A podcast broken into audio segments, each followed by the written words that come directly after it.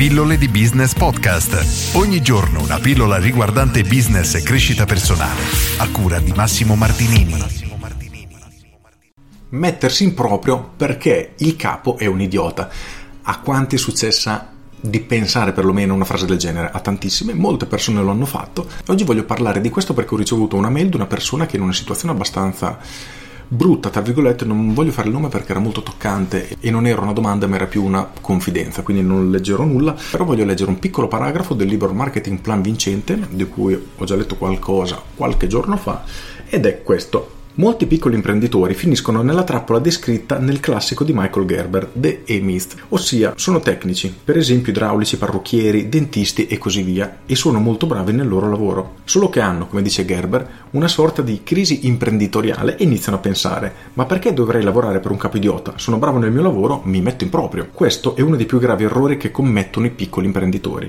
Smettono di lavorare per un capo idiota solo per diventare loro stessi dei capi idioti. Ecco il punto. Il fatto che sappiate lavorare molto bene dal punto di vista tecnico non significa che sappiate condurre un'impresa per conto vostro. E questa, ragazzi miei, è una verità veramente, veramente di tutti i giorni molto più presente di quanto possiamo immaginare. Vedo tantissime persone mollare un capo idiota per mettersi in proprio e davvero, come dice Gerber, diventare un capo idiota perché non hanno idea di quello che stanno facendo, ma non parlo per sentito dire io stesso ho fatto così, nel senso che tanti anni fa, una ventina d'anni fa, facevo il cameriere, ero bravissimo, facevo il barista, ero bravissimo, ero diventato capo bar, poi gestivo tutta la sala, eccetera, dicevo cavolo, ma perché devo lavorare per qualcuno quando potrei aprire un locale tutto mio? Quando un mio ex compagno di classe, che era un cuoco molto molto bravo, che lavorava anche lui in alberghi, eccetera, mi fece questa proposta di aprire un bar-ristorante insieme, ho detto caspita, perfetto il problema è che tra saper fare il lavoro e saper gestire un'attività c'è una differenza abissale, come dal giorno e la notte.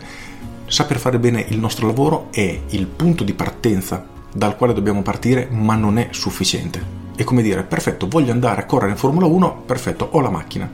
Ok, benissimo. E quindi se non sai come si cambia marcia, se non sai come si sterza, non conosci come funzionano le macchine, non conosci niente e ti butti veramente a capofitto in un'attività che ti costerà tantissimi soldi, magari bruci i risparmi di una vita come è successo a me, per ottenere niente. Il mio punto di vista è che, ok, conoscere bene il proprio lavoro, quindi essere dei bravi tecnici, perché ripeto è essenziale e oggi se non abbiamo un prodotto o servizio eccellente nel mercato di oggi non possiamo competere. Entriamo, siamo bravi perché abbiamo un marketing incredibile, vendiamo un sacco di persone, queste persone si trovano male con noi, non compreranno più, parleranno male di noi e con il tempo, anche se siamo partite mille perché avevamo un buon marketing, iniziamo a scendere e poi falliremo ugualmente. Quindi il prodotto e servizio è essenziale, io non lo nego e anzi lo do come dato di fatto. Oggi senza un prodotto essenziale non si vive punto numero uno.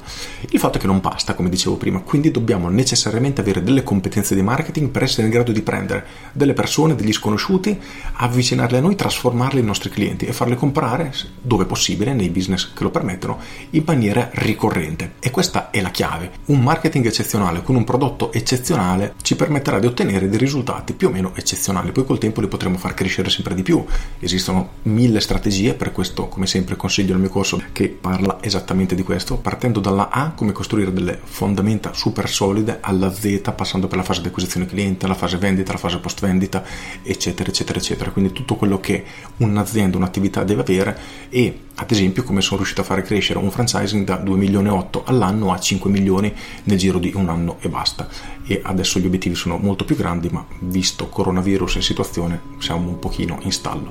In ogni caso, prodotto e servizio eccellente e un marketing eccellente. Questo è il punto di partenza. Quindi, se hai intenzione di metterti in proprio, chiediti come hai intenzione di trovare i tuoi primi clienti e non pensare di avere i contatti con i clienti che già hai del tuo capo e gli dici ok, ti do lo stesso servizio, ti faccio pagare meno perché questa è la ricetta del fallimento. Anche perché una volta che hai rubato tutti i clienti che avevi, cosa fai? Non pensare che solo per il fatto di esistere i clienti arriveranno da soli perché non è così, è una credenza pericolosissima, la stessa che ho commesso io tanti anni fa e ti costerà veramente tanto, quindi non fare questo errore. Prima impara delle minime competenze di marketing e poi eventualmente valuta se hai intenzione di metterti in proprio.